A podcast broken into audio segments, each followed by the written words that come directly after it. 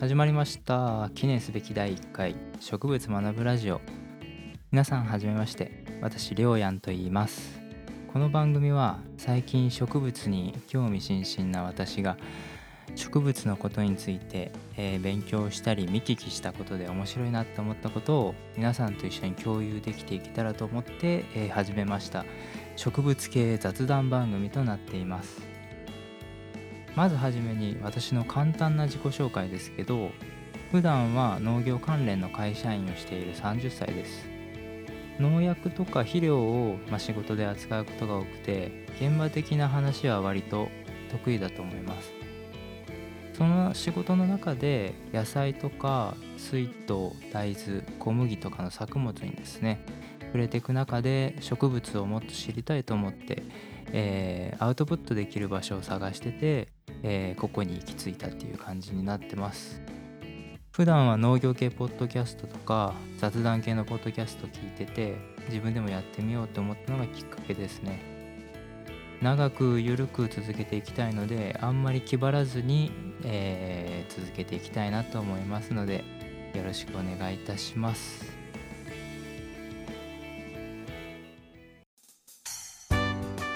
はい。じゃあ第1回目のメインテーマです。突然ですけど皆さん地球から樹木がなくなったらどうなると思いますか？って考えたことないですよね。僕も考えたことなくて。ちょっとまあ地球から樹木がなくなったらどうなんだろうっていうのを自分なりにちょっと調べてまとめてみたので、えー、聞いてください。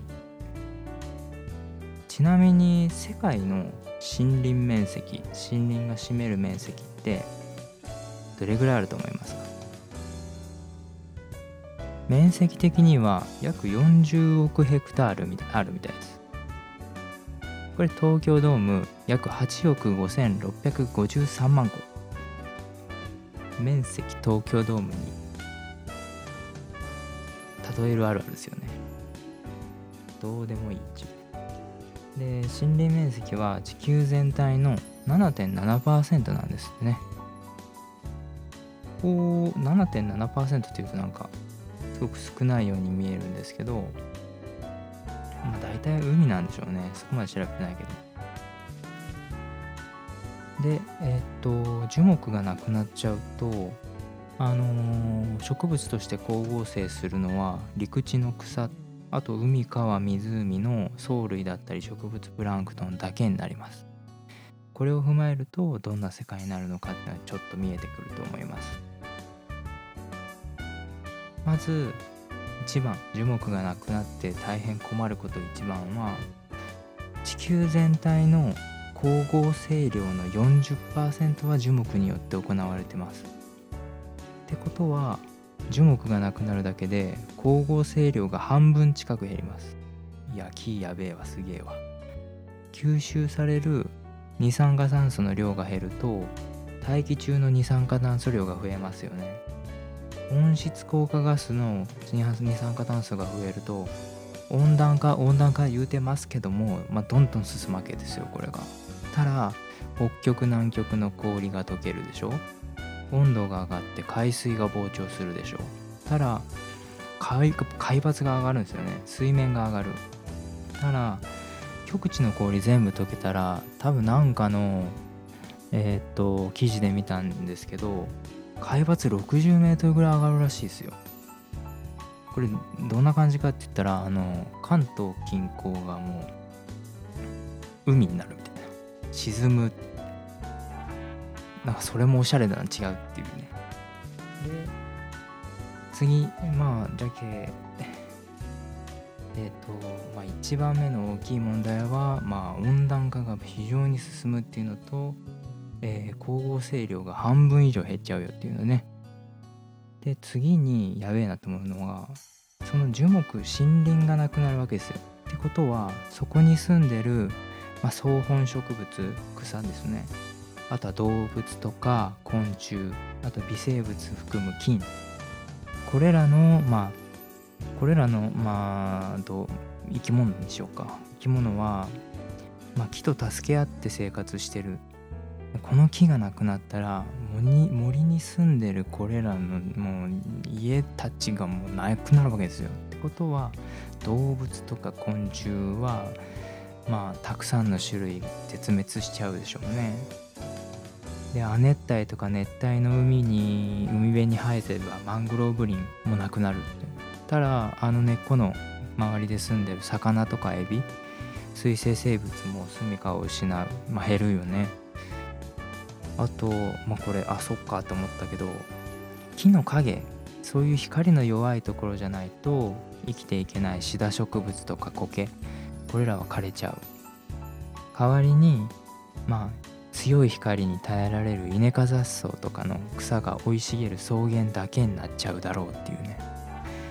はあ。はあとしか、まあ、はあとしか言えんけどとにかくまあ生物多様性が完全にぐしゃぐしゃになるっていうことだけは分かりますね。やっぱ木やべえ。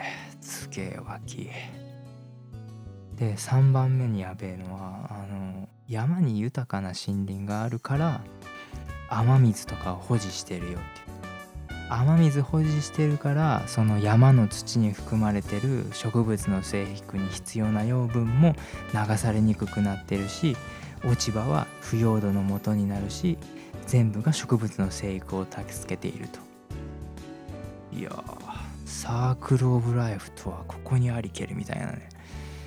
木やべえなーってやっぱり。でだからこの木がなくなったら山に降った雨すぐ流れちゃう。下流で水が洪水ドーンでこの時に土で土の、まあ、土とか養分も一緒に流されちゃうから山には草も生えないいや本当なんか分からんけど。で森林地帯を流れる河川っていうのは海のプランクトンの繁殖を支えるための栄養分を含んでるんですよね。これ樹木なくなるとその栄養分も少なくなっちゃう。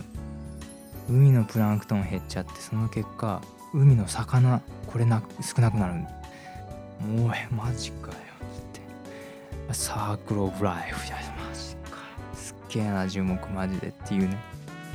で実際に似たようなことを森林を伐採して切り開いた時とかにやっぱ見られるんですって。僕らの生活、まあ、知らないところでやっぱ樹木っていうのはもう支えに支えられてるんですね。確かにね。あと身の回りに皆さん目配ってほしいんですけど家、まあ、家具もそうですね。あ皆さん今多分書いてある鉛筆。あとバーベキューするよね今。木炭とか。木を材料にして作っとるものがたくさんありますよって。ちなみにまあ紙とかもそうだし本もそう新聞もそう。これら全てがなくなったらえ？プラスチックとか何？コンクリートに文字書く？どこの旧石器時代やみたいな。旧石器時代時代やったか知らんけど。紙なくなったらどうする？めっちゃ IT 化進むかもしれない電子化する電子ペーパーになるみたいな。いやこれ余談ですけど、まあ、農業関連の会社だったらちょっとあるあるなんかもしれんけどファックス文化残りすぎとってねうちの会社でもその文書整理じゃあ言うてあの紙を削減しましょうって運動してるんですけどいやなんならファックス毎日80枚とかバンバン届くよお客さんの方からみたいな。でまあこっちは文書整理してるけど紙延々とファックスから出続けてるぜみたいな。これまあ農業あるあるだと思うんですけどね。ファックスファックス至上主義みたいな。メールとか見てくれんもんね。ちなみにファックス送ってあファックス送りましたよって電話しますからね。何何にしてるんだろうみたいなね。多分 IT 系の人から見たら多分目が飛び出るんじゃないかなと思うけどね。話ずれたけど。であのバイオリンとかギターとかピアノとか琴。これ全部キー。これもダメになるし。あとちょっと個人的に辛いの果物がなくなるっていうね。みんな何好きですか？果物。僕桃好きなんですよね。なくなると辛いよね。ってね、まあ、こんな感じですけど。まあ要するに木がなかったら温暖化進むわ。海めっちゃ海めっちゃ上昇するわ。生き物おらんなるわ。魚減るわ。バイオリン弾けんなるわ。桃食べれんなるわで。ねほんの一部だけしか切り取れてないですけどどれだけ自分たちの生活に木が貢献してるかっていうことではい。森林樹木を皆さん大切にしましょう。っていうね。しまったんかなこれ。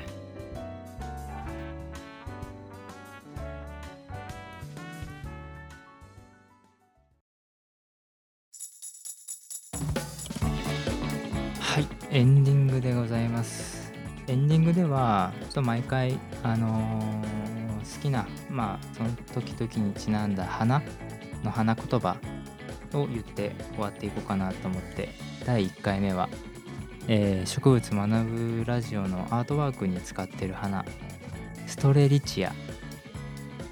日本語で言うと極楽鳥花。これはほんと綺麗な花なんでぜひ知らない方はググってみてください。ストレリチアです。花言葉は気取った恋。あー気取りてー。かっこつけてあ僕独身なんですけどかっこつけて彼女かっこつけて。はい。じゃあ第1回目の配信はこういった感じで徐々に慣れていけたらなと思います。では。